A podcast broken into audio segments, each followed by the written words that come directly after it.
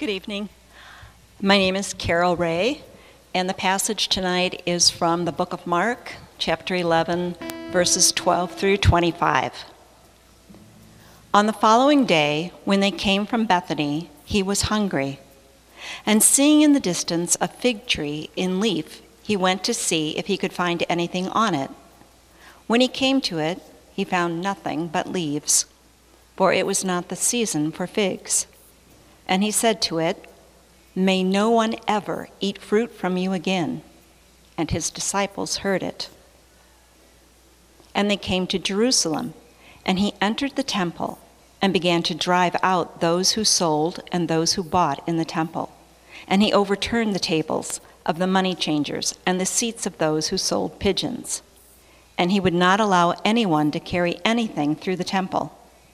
And he was teaching them and saying to them, Is it not written, My house shall be called a house of prayer for all the nations? But you have made it a den of robbers. And the chief priests and the scribes heard it, and were seeking a way to destroy him, for they feared him, because all the crowd was astonished at his teaching. And when evening came, they went out of the city. As they passed by in the morning, they saw the fig tree withered away to its roots. And Peter remembered and said to him, Rabbi, look, the fig tree that you cursed has withered. And Jesus answered them, Have faith in God. Truly, I say to you, whoever says to this mountain, Be taken up and thrown into the sea, and does not doubt in his heart, but believes that what he says will come to pass, it will be done for him. Therefore, I tell you, whatever you ask in prayer, believe that you have received it, and it will be yours. And whenever you stand praying, forgive if you have anything against anyone, so that your Father also, who is in heaven, may forgive you your trespasses. This is the word of the Lord. Thanks. Thank you so much. You may be seated. And thank you, Carol for reading that text for us this evening. Welcome to Disciples Church. It is good to see you. It's good to be with you. Everybody looks well fed and well rested, so I'm assuming this is going to be a great night. Uh, it, is, it is good to be with you, and I hope your Christmas um, was great. We had a great service here on Christmas Eve, um, and I know everyone's been busy this week, a lot of things going on, a lot of, uh, a lot of events, a lot of family, all those sorts of things, so I'm glad that you were able to join us uh, here this evening. My name is Jonathan Mosier, uh, and it's my privilege and my honor to be able to open up the Word with you and for you this evening. So if you're not already there, if you could turn in your Bibles to Mark chapter 11. Mark chapter 11. It's interesting thinking back um, with how we began the year, what our intentions and our expectations were for this year, and where we find ourselves today. There's a lot that's transpired over the course of this year, a lot of things that we didn't expect and wouldn't have planned for. And as I was thinking back about the fact that um, starting with that first Sunday of 2020, we began in the book of Mark and then ended up having to take about a three month break uh, because of COVID. And here we find ourselves at this particular text, at this particular moment, um, in the sovereignty of God to see the things that He's called us to through the course of the book of Mark, to see the way that He has challenged us both individually and as a congregation where we find ourselves in this season. Uh, it's interesting to come to this particular text this evening. And the story that, that Carol read for us this evening is an interesting one for a lot of reasons. There's obscure facts and obscure things that are happening in the text itself. It's, a, it's actually a passage of condemnation. It's a harsh text if you actually read and pay attention to what it is that it's communicating. But I'm excited to be able to look at this because it's one of those passages that forces us to reckon with ourselves. We've been talking since the beginning of the year about the way that Mark writes and how he writes in this very quick, matter of fact manner, uh, and how ultimately his purpose is that we would come face to face with Jesus Christ, that our preconceptions about who Jesus is and our understanding of who Jesus is would be deepened and would be expanded and widened as we see Jesus interacting in the book of Mark. And certainly, this is one of those texts that challenges our presuppositions about Jesus. It's a text in which we see an element of the nature and the character of Jesus Christ that we actually don't often see in Scripture. And so it, it reveals just one more facet of who Jesus is for us.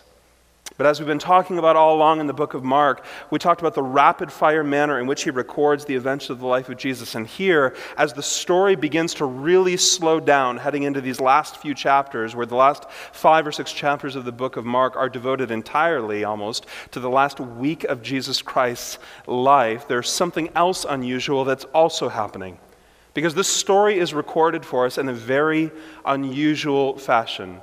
We can find the story, both of the fig tree and the story of Jesus and his exchange in the temple, in the book of Matthew. But interestingly, in that text, they're viewed as two separate stories. We find the whole story of the fig tree, the cursing of the fig tree, and the withering of it. And then separately to that, we find the account of Jesus in the temple. But here for us, Mark has recorded this, this whole story in a very unusual fashion. He's broken it into three distinct acts. He starts by talking about Jesus encountering this fig tree on the way to the temple, and then he moves to Jesus inside the temple, clearing it and, and overturning the money changers' tables and all of those things. And then finally, in a rather poetic fashion, he returns to this now withering fig tree the following morning. And I think it's worth drawing out the detail of what Mark talks about here, because Mark seems to see a connection in the themes of these two stories, and I think we'll find that connection as well. So join with me in reading, beginning in verse 12. I'll read it for you. It says this On the following day, this is the day after the triumphal entry of Jesus Christ, when they came back from, or when they came from Bethany, he, that is Jesus, was hungry. And seeing in the distance a fig tree in leaf, he went to see if he could find anything on it. When he came to it, he found nothing but leaves, for it was not the season for figs. And he said to it, May no one ever eat from you again. And his disciples heard it. Now, this is an unusual text, an unusual portion of Scripture because there's so much happening here that we're not, give, we're, we're not given any kind of background or explanation as to what Jesus' intentions were. We know that Jesus is hungry. We know that he's on his way to the temple. He sees this fig tree. He walks up to it intending to find something to eat, although he knows, of course, that this fig tree is not actually in season. And when he discovers that it has leaves but no figs, he curses it. And Mark specifies for us, in a rather unique turn, that this tree had no figs because figs were, in fact, not in season. I think that's the most number, most number of times I've ever said the word figs in a sermon.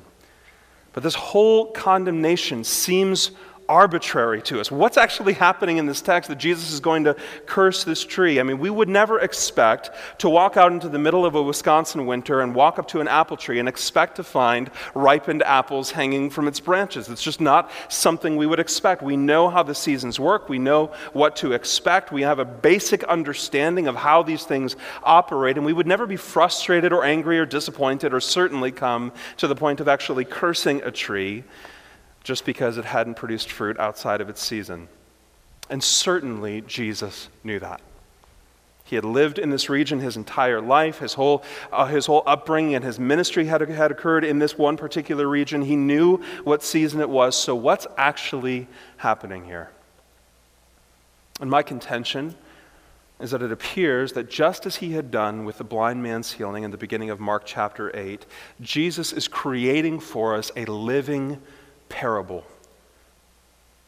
He wants to put something on display for his disciples. He wants his disciples to understand something about the nature of things. In fact, in this case in particular, the nature of the nation of Israel itself. Because the fig tree in Old Testament usage is nearly always a reference to the particular nation of Israel. And when you begin to trace through all of the different times that fig trees are mentioned in the Old Testament, what you find is that as this fig tree is representative of Israel, you find seasons of barrenness, where there is, where there is a spiritual barrenness going on in the lives of the children of Israel. And likewise, you find seasons of fruitfulness where there is spiritual benefit and growth and development and, and, maturation occurring in the lives of the children of Israel. These things are symbolic of what's actually going on in the heart of God's chosen people.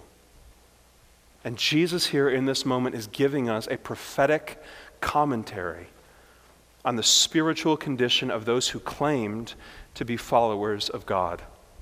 And I think it's worth pointing out because for you and I, whenever we see a text like this that's obscure, of course, we naturally have our questions. But if we're finding something that is a warning, a prophetic warning for the people of God, we need to stop and actually give consideration to what that text is telling us about ourselves.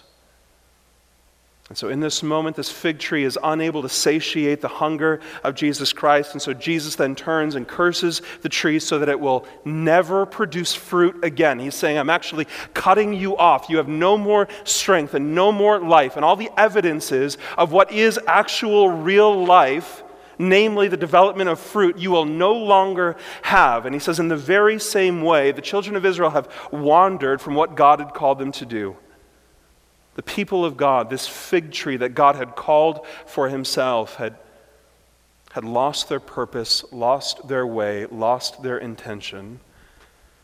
And so, Jesus, in this prophetic illustration, this prophetic parable, says the people of God have not been living in what God intended, and therefore judgment is coming. Judgment is coming for the nation of Israel these people who are spiritually barren. And he's putting on display for his disciples and ultimately for us as well the nature of the judgment that was coming on the people of Israel. And Mark gives us a window into what was going on culturally, certainly what was emblematic of what was going on with the problem with Israel that made Jesus that made Jesus so introspective and upset. And we find that story, I think, in verse 15. And they came to Jerusalem, and he entered the temple and began to drive out those who sold and those who bought in the temple. And he overturned the tables of the money changers and the seats of those who sold pigeons. And he would not allow anyone to carry anything through the temple. And he was teaching them and saying to them, Is it not written, My house shall be called a house of prayer for all the nations? But you have made it a den of robbers. So imagine the picture in your mind. Jesus walks away from the fig tree. He walks directly into the temple, and you can just imagine the scene that lays in front of him. He's walking into a temple that would have been incredibly familiar to him. As Dave talked about a couple of weeks ago, Jesus had grown up attending temple services here. This is the very same temple in which Jesus, at the age of 12 years old, had amazed and put into awe all of the teachers and rabbis who were there with his understanding and insight into the things of God. This was a place that he and his family had, had come to uh, when, the high holy holidays had come around. This was a place that he knew well, intimately, personally. It was a place he cared about. He understood what the Old Testament taught about the temple, that this was the dwelling place of God, that it was emblematic of the very presence of God for the people of Israel. He understood all of this history and all of this meaning. It was a place of true and deep significance, not only for Jesus, but for any faithful Jew. And as Jesus states, the temple was intended to be a house of prayer for all people. He's quoting there Isaiah chapter 56. So imagine Jesus' anger as he enters this familiar and beloved place. And he finds that this temple has become an animal market. The Pharisees had discovered what stadiums and concert venues know now that when you have an exclusive market and people can't go elsewhere to buy their drinks or buy their food, you can charge exorbitant rates and people have no opportunity or availability to go get food or drink elsewhere. And so the Pharisees, looking at this whole religious experience and the whole religious culture of their nation as a personal piggy bank, established a means by which they could take advantage of those that were coming into the temple to worship and to pray. And at this time of year, those who were coming into Jerusalem for Passover, who were going to make their sacrifices, and they said, This is our opportunity to cash in. So the Pharisees leveraged for their own personal benefit the place that God Himself had designed for worship.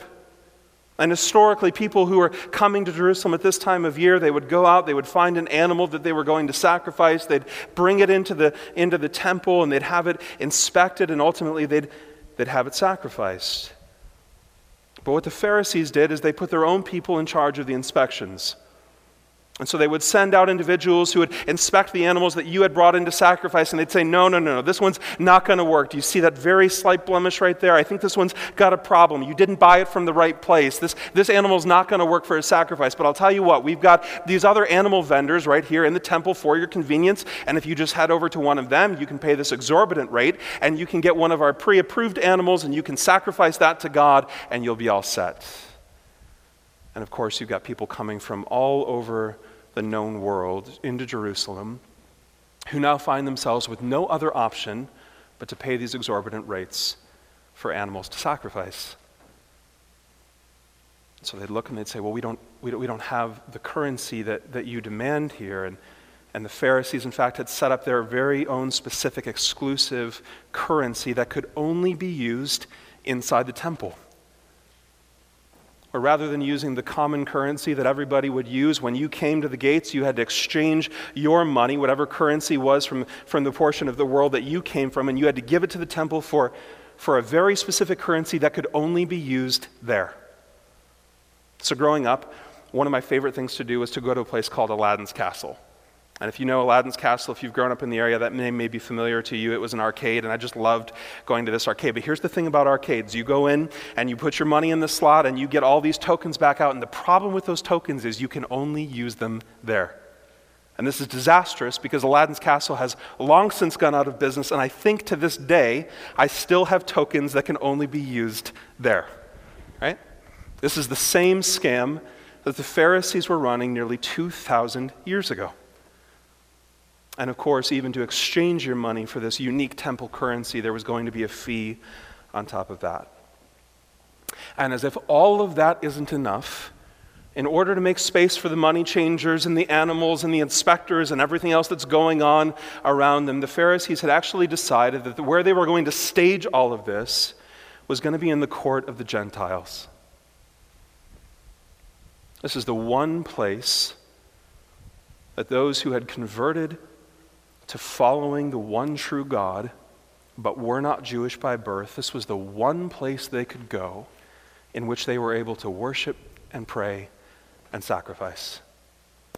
But the Pharisees, having no use and no consideration for anyone who didn't come from the right bloodline, said, Well, let's just turn that into the place where all of the animals can be stored and the Gentiles can just deal with it. The Pharisees, the religious class, the elite of the day, had defiled God's intentions for the temple. They had, in addition, disrespected believing Gentiles who'd placed their trust and their faith in the one true God of Israel. So think about what that actually means. Because, in other words, these Pharisees who claimed perfect obedience to the 613 laws of Judaism had failed regarding the two greatest commandments.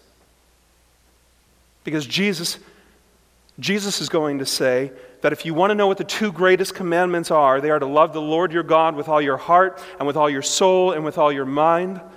And the second one is like to it love your neighbor as yourself. So these individuals who are steeped in their own self righteousness and their own judgmentalism and their own lack of use for anyone who didn't believe or think or act or look like they did, have now defiled and disobeyed the two primary commands of God according to Jesus Christ. There's irony in that. The absolute hypocrisy of their hearts and the absolute neglect of other brothers and sisters from among the Gentile nations. And the Pharisees, for their part, despite all of their spiritual knowledge and all of the law and the prophets they had had memorized, despite all of that, they had no concern for the spiritual carnage that they were wreaking on brothers and sisters. And they had no recognition of the offense that they had brought to God Himself. But Jesus walks in and surveys the scene and recognizes the sacrilege that's happening. So Jesus does something that we have not come to expect from Jesus. He starts flipping tables and throwing chairs as he's teaching those who are gathered about what God actually intended for the temple. And it grows even more interesting when you look at the other accounts in the book of Matthew and in the book of John in particular, because John chapter 2 is going to say about this particular moment that Jesus went out of his way to make a whip out of cords and to begin to drive the money changers out by whip. This is not the Jesus that we would have necessarily expected, but it's certainly the Jesus that we needed. Now, admittedly, this is an awesome scene. Like, there's nothing about this that doesn't appeal to us because it touches on every cultural touch point that we love. It talks, you know, it, it touches on the idea of a, of a marshal or a sheriff riding into a, an old dusty western town and kind of sending the bad guys on their way. It touches on any, everything we love naturally about justice. And we don't get this view into Jesus very often. We think about Jesus as this kind of passive, peaceful, hippie character. But in this particular moment, we get a picture of Jesus as a man's man this is the Jesus with the strength of a carpenter who's overthrowing tables and throwing chairs. This is the Jesus who understands what is right and wrong and will not suffer fools. This is Jesus who is righteously indignant, angry, actual anger from Jesus Christ at the way that the temple had been abused. And Jesus would not allow this sin to continue under the guise of worshiping God. He's going to do what he needs to do to set things right. And that part of the imago Dei, the image of God with which we're created, that part of us that values justice, just kind of rises up and cheers at the actions that Jesus undertakes. But lest we look at these actions, at the actions of the Pharisees as being disconnected from the darkness of our own hearts, I want to read the portion of Scripture that Jesus here references as he's whipping the money changers and flipping tables because it actually puts the story in a whole different light. This is the text of Scripture that Jesus himself quotes from. It's from Jeremiah chapter 7. You'll recognize the portion that Jesus quotes, and this is undoubtedly the text that is on Jesus' mind as he clears the temple. Here's what the prophet Jeremiah writes in Jeremiah 7, verse 1. The word that came to Jeremiah from the Lord, this is now God himself speaking. Stand in the gate of the Lord's house and proclaim there this word and say, Hear the word of the Lord, all you men of Judah, who enter these gates to worship the Lord. Thus says the Lord of hosts, the God of Israel Amend your ways and your deeds, and I will let you dwell in this place.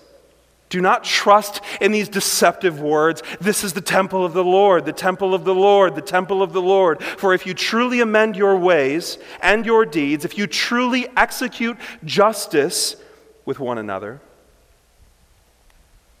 If you do not oppress the sojourner, the fatherless, or the widow, or shed innocent blood in this place, and if you do not go after other gods to your own harm, then I will let you dwell in this place, in the land that I gave of old to your fathers forever.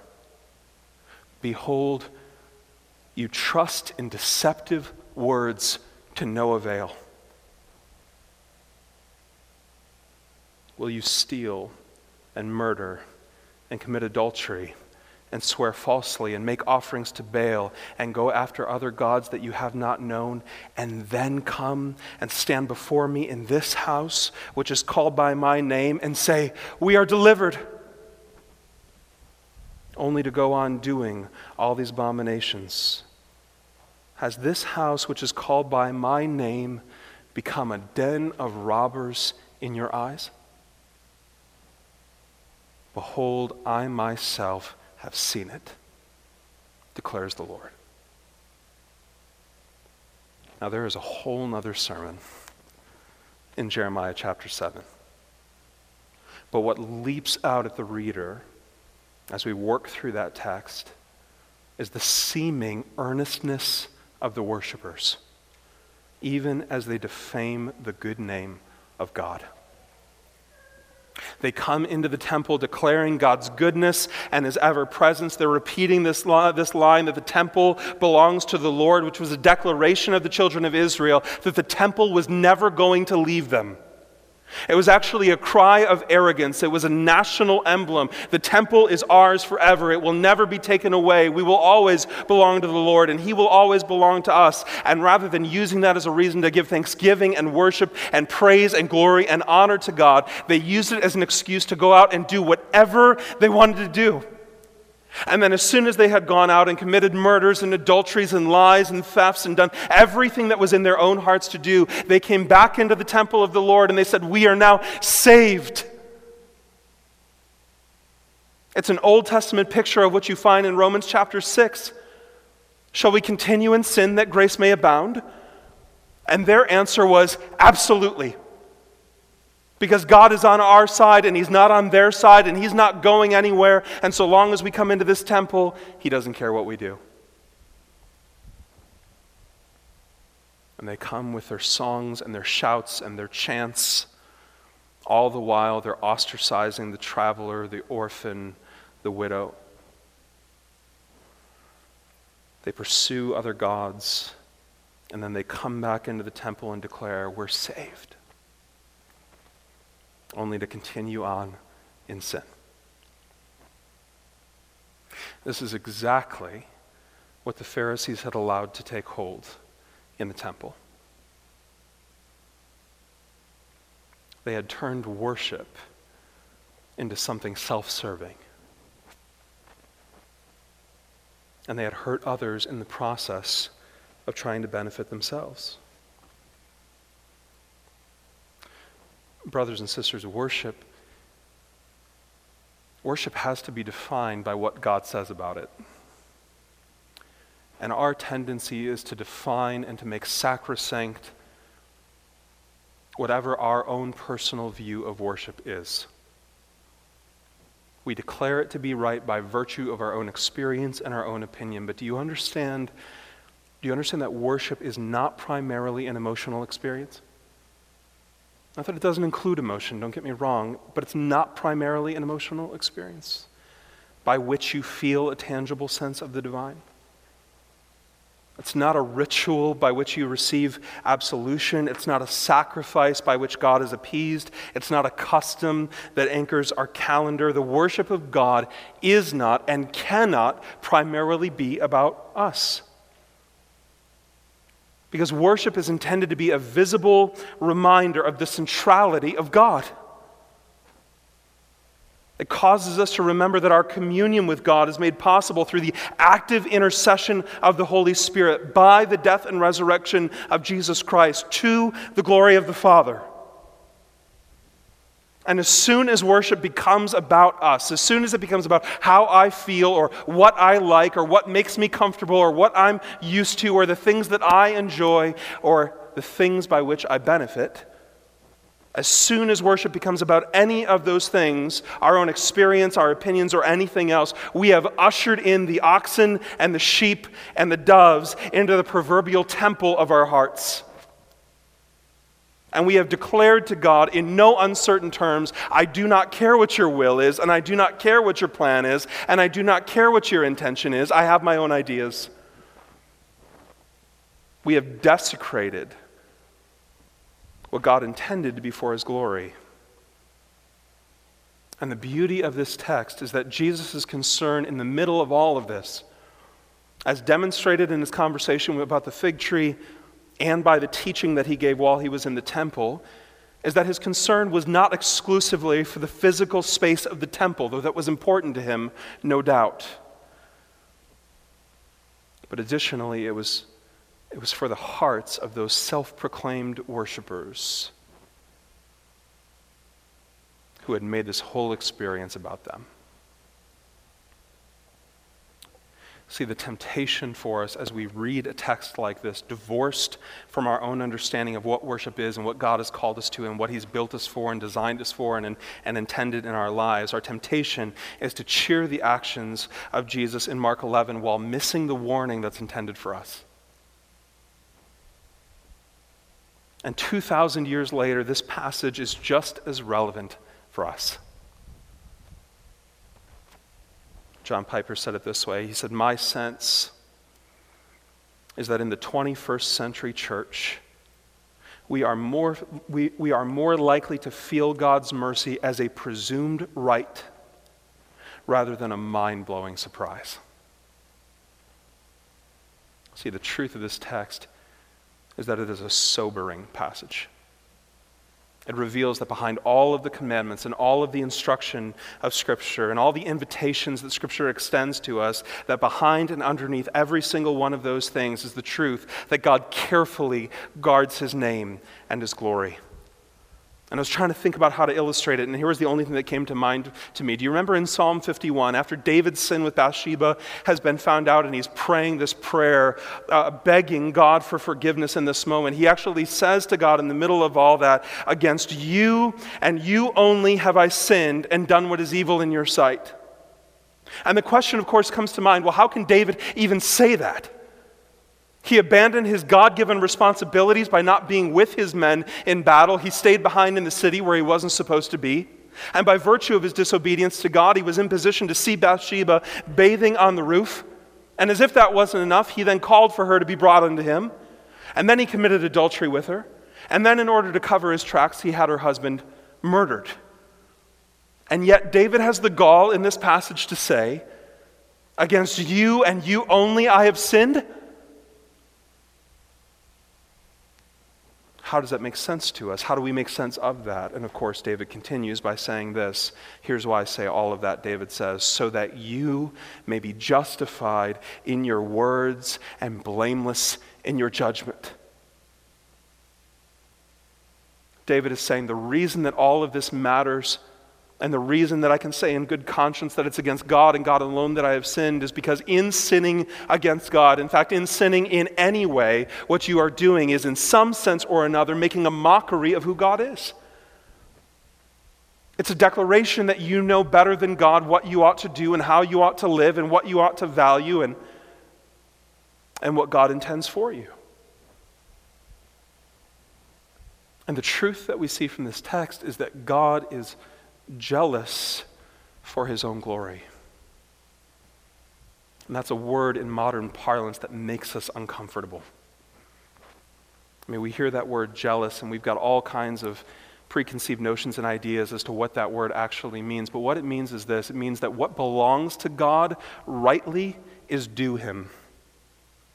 And any effort we make to pull away from God what rightly belongs to him is theft we are taking something from him that belongs to him and him alone. And as soon as we lose sight of God's glory, inevitably we will exchange his plan and design for one of our own making. And the end of that road is ruin. And so, the question that we face as we read a text like this that is, make no doubt about it, that is heavy and harsh. The question for us to ask is this In what ways in our own lives are we declaring the goodness and the grace of God while continuing to pursue other gods and ignoring the calling that Jesus has given us? How have we presumed on God's mercy and grace as a right to which we are entitled rather than as a surprise that we do not deserve? Or perhaps put differently, how are we missing the wonder and the beauty of the gospel that we desire and claim to believe? Verse 18. And the chief priests and the scribes heard all of this and saw all of this and were seeking a way to destroy him, for they feared him, because all the crowd was astonished at his teaching. And when evening came, they went out of the city. Notice what it is that the chief priests and the scribes were upset about. They weren't upset that the temple had been desecrated. They weren't upset that they had missed God's intention for their own job and occupation. They weren't upset with what the people had done. They weren't upset that there were abuses. They weren't upset about anything other than the fact that they feared Jesus himself and they were upset because the crowd was astonished and amazed at Jesus' teaching. In fact, all of this only went to prove to the Pharisees that they were doing good and right in trying trying to pursue the death of Jesus Christ because he presented a threat to their occupation. Their hearts turned to revenge rather than repentance. In verse 20, and as they, this is Jesus and the disciples, passed by in the morning, they saw the fig tree withered away to its roots. Now, think about that. The day before, Jesus approached this tree solely because he had seen it from afar off and noticed that the leaves were covering the tree. In other words, this is a good and healthy looking tree. But when he approaches the next day, it is withered away to its roots. And Peter remembered and said to him, Rabbi, look, the fig tree that you cursed is withered. And Jesus answered them, Have faith in God. Now, in this context, I think Jesus is saying to Peter, Have faith in God. And I think, I think he's saying that really as an invitation to Peter. I mean, Peter is such a great character for so many reasons, but he's so great because he often takes the role of the reader in what we would have said to Jesus. Like we would have been just as amazed as Peter was to see this thing withered that just a day earlier had been completely alive and healthy. And we very likely would have said the same thing to Jesus Jesus, can you believe it? Exactly what you said was going to happen happened.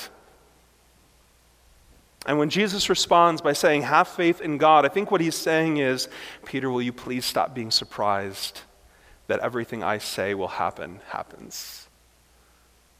Will you please trust and believe in me? How many amazing, incredible, marvelous, miraculous things do you need to see and observe and partake in firsthand before you stop being amazed that they actually can happen? But that's just my reckon. Verse 23 Truly I say to you, whoever says to this mountain, be taken up and thrown into the sea, and does not doubt in his heart, but believes that what he says will come to pass, it will be done for him. Now we're getting into territory in these next couple of verses, uh, uh, verses that have been ripped from their context and thus been applied to whatever particular instances people want to apply them. But what does Jesus actually mean when he say, says this? Is his point that if you're a Christian, you should try to exercise this power, and if you really believe in your heart, you're going you're going to throw a mountain into the sea? I don't think that's his point. I think his point is that there is a very real and true and deep spiritual power that belongs to God outside of our natural known realm that God delights in pouring out in order to demonstrate his power and to bless his people. That God is amazing and unlimited, that he is all powerful and all knowing, and that he delights in demonstrating his power in the lives of his people. I think Jesus is speaking here in hyperbole. He's trying to illustrate what is a true and real point about the power of faith itself. And once again, when we're defining this, we don't just mean the amount of faith that you have, but rather where your faith is placed. That the object of your faith is infinitely stronger than your ability to demonstrate your faith. And then he continues, verse 24 Therefore I tell you, whatever you ask in prayer, believe that you have received it and it will be yours. Now, ironically, given the passage that we've just looked at, this verse has been ripped from its context and used by the very same modern day charlatans who would have been running the money changing booths in Jesus' time. With no sense of irony in their own hearts, they have done exactly the same thing as what the money changers and the Pharisees did and they've applied it to their own lives. And there's been a whole pseudo theology that has been built up around the abuse of verses like this. And it's called a whole bunch of different things. Among them, it's called the prosperity gospel or name, name it and claim it theology. It's that idea that if you just believe the right way or just believe sincerely enough or, or just do the right things or just send three easy payments of $19.99 to the address on your screen, we'll send you this holy water that'll solve all of your problems and it'll make you happy and healthy and wise. And by nature and necessity, it is an abomination and a desecration of the gospel that it pretends to own. Because it is no gospel at all. So, what then is the right context for this verse? Well, what we find out is that Jesus speaks explicitly about prayer. that when we ask things of God that align with His perfect will and purpose, He delights in intervening, often in miraculous ways, and granting our requests. So, to illustrate this, I mean, think about the construction of the Lord's Prayer. Do you remember the Lord's Prayer? It begins with a declaration of who God is, his fatherhood, and, and his power. And then, almost immediately, before any requests are given or any plea is made, the very next words out of Jesus' mouth is, Thy kingdom come, thy will be done on earth as it is in heaven. That's the source. It's the reason why when we pray to God, we so often we so often preface our prayer by saying, God, if it be your will, would you do these things? If it be your will, would you bring healing on this person's life? If, it be your will, would you provide financially in ways that we can't imagine for this particular uh, person's circumstances? And when we, when we preface our prayers with that idea of, Lord, if it be your will, we are not at all hedging our bets in case things don't work out. This is not about us covering our tracks in case we haven't prayed just the right way and God decides not to answer. No, what it is is a means of humbling yourself before the perfect and right will of God. It is a recognition that we only know in part and see in part, and therefore we're only able to ask in part. That we have to humble ourselves before God and say, to the best of our understanding, God, this is what we're asking you to do. But we realize that you see things and you know things and you intervene in ways that we couldn't imagine or that we couldn't orchestrate. And so, best as we know how, Lord, here's what we're asking for, but only if it be your will. And the guarantee that Jesus gives, both through the Lord's Prayer and through texts like this, is that when we ask in line with the will of God, He will always grant those requests. Or, in the words of one pastor, God will always give us what we would have asked for if we knew everything He knows. So think about James chapter 1 verse 5. If any of you lacks wisdom, let him ask of God, who gives generously to all people without reproach, and it will be given to him. We're praying in line with what Scripture tells us explicitly to pray for. You can be guaranteed that God hears and answers that request. And finally, verse 25, Jesus ends by saying this And whenever you stand praying, forgive. Forgive if you have anything against anyone, so that your Father also who is in heaven may forgive your trespasses. And here's what he's saying a true understanding of the forgiveness of God will constantly be reforming your heart. It will constantly be transforming the way that you view other people and the debt that they potentially owe you in your life.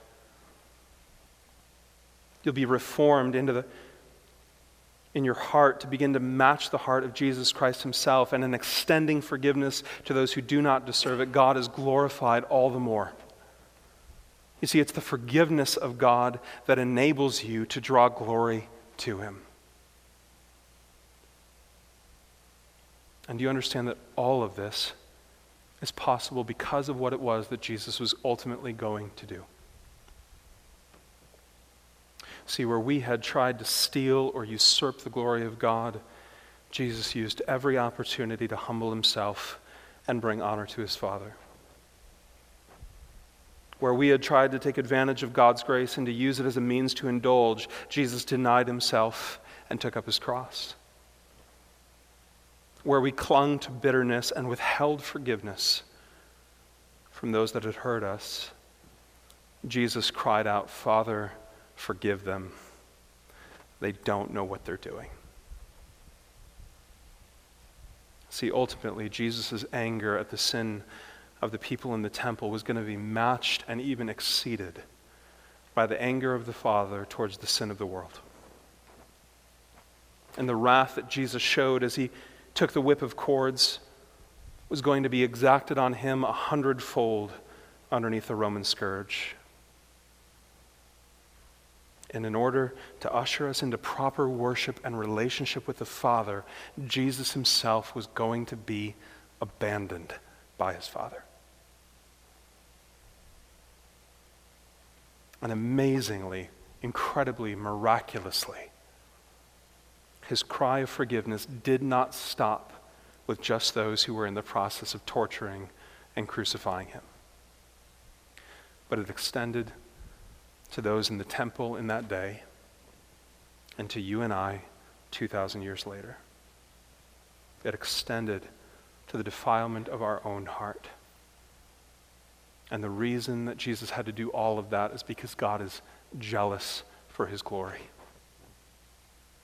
And the fact that we, in our war against God, had tried to rob him of it meant that there was a price to be paid that only Jesus himself could have paid. And he paid that exorbitant cost of our sin and did so willingly to forgive us and restore what we had defiled. So when we sing, Jesus paid it all, we literally mean everything. That in that moment on the cross, when he said, It is finished, he meant undoubtedly, assuredly, it is finished.